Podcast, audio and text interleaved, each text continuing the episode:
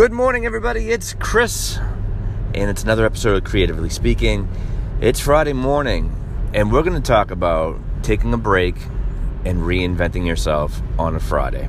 Stay tuned.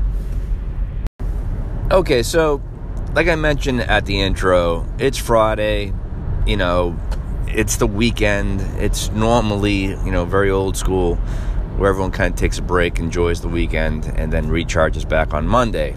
In today's world, it's not that easy. A lot of us are working, and that time of taking a break is not as easy as it used to be. But if you're in a creative business and you're a creative entrepreneur or an entrepreneur, whatever you want to call yourself, it is important to take a break and then totally reinvent. Now, what do I mean by that? That doesn't mean that you're not working tomorrow or Sunday, but it does mean along the process, being that it's a Friday, it's the ending of the chapter of the week. What you want to do is explore and find things that are relative to what you do in your creative business and try to reinvent yourself and then pretty much kind of put it in a journal. Now, by doing that, that doesn't mean that you're going to have a completely brand new product on Monday. However, you might.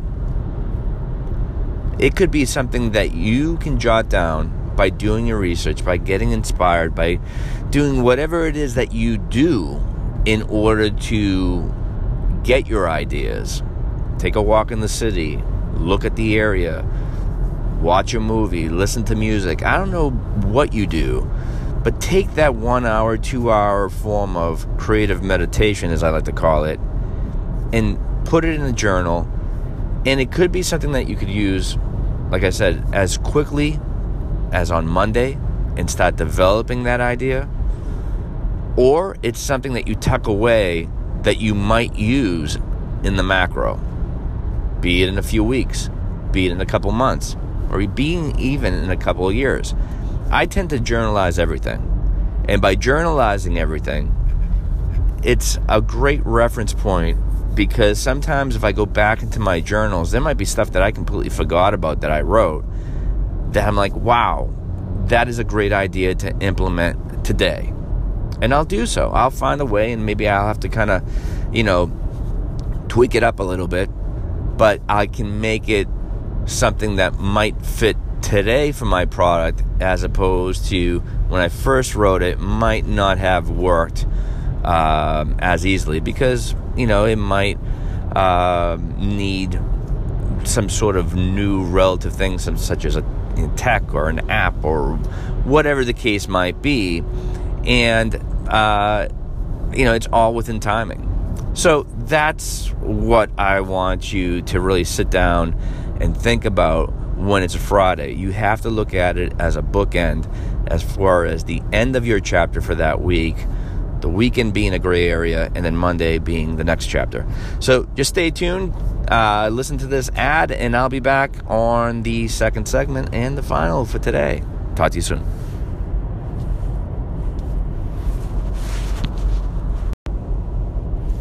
Okay, so we talked about closing one chapter, beginning a new chapter.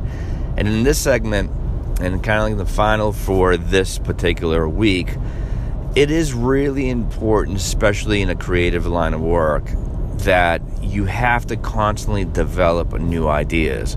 I tend to do it for my line of work because I find it really important because you have to make your product, especially in the creative industry, fresh it is very easy to be a flash in a pan and be completely stale tomorrow.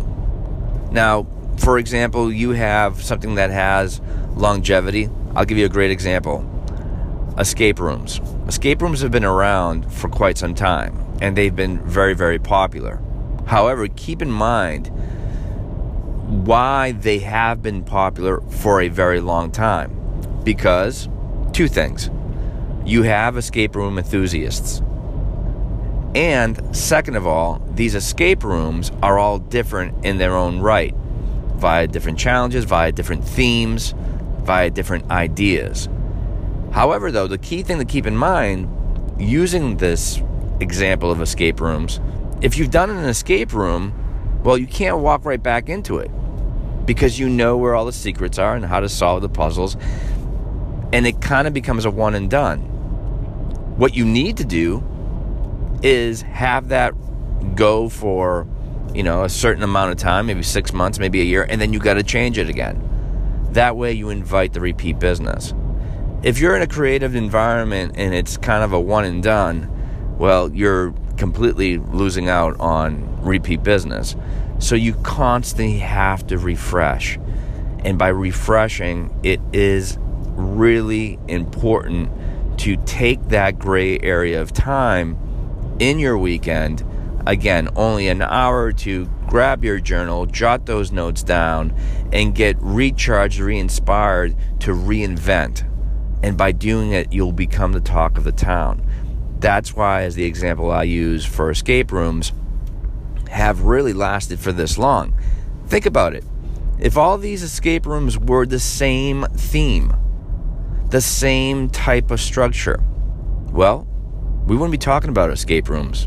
They would have been one and done. It's no different than a fashion brand. Everything has its 15 minutes of fame, depending on how you utilize it. Take a fashion brand. Something right now could be a big, big trend amongst kids. And that trend might not last that long. It could be sneakers, could be shoes, it could be a video game, it could be anything. However, though, if you change it and make it somewhat of a one of a kind, well, it kind of stands a test of time. So I leave you with that. So it is Friday. Tomorrow's Saturday.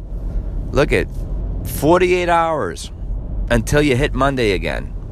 I am sure, I am sure that you can find an hour or two within those 48 hours to find inspiration to reinvent, either in the macro or the micro, your own product. Thanks so much for listening. Thank you for supporting and have a fantastic weekend. I'll see you right around the corner next week.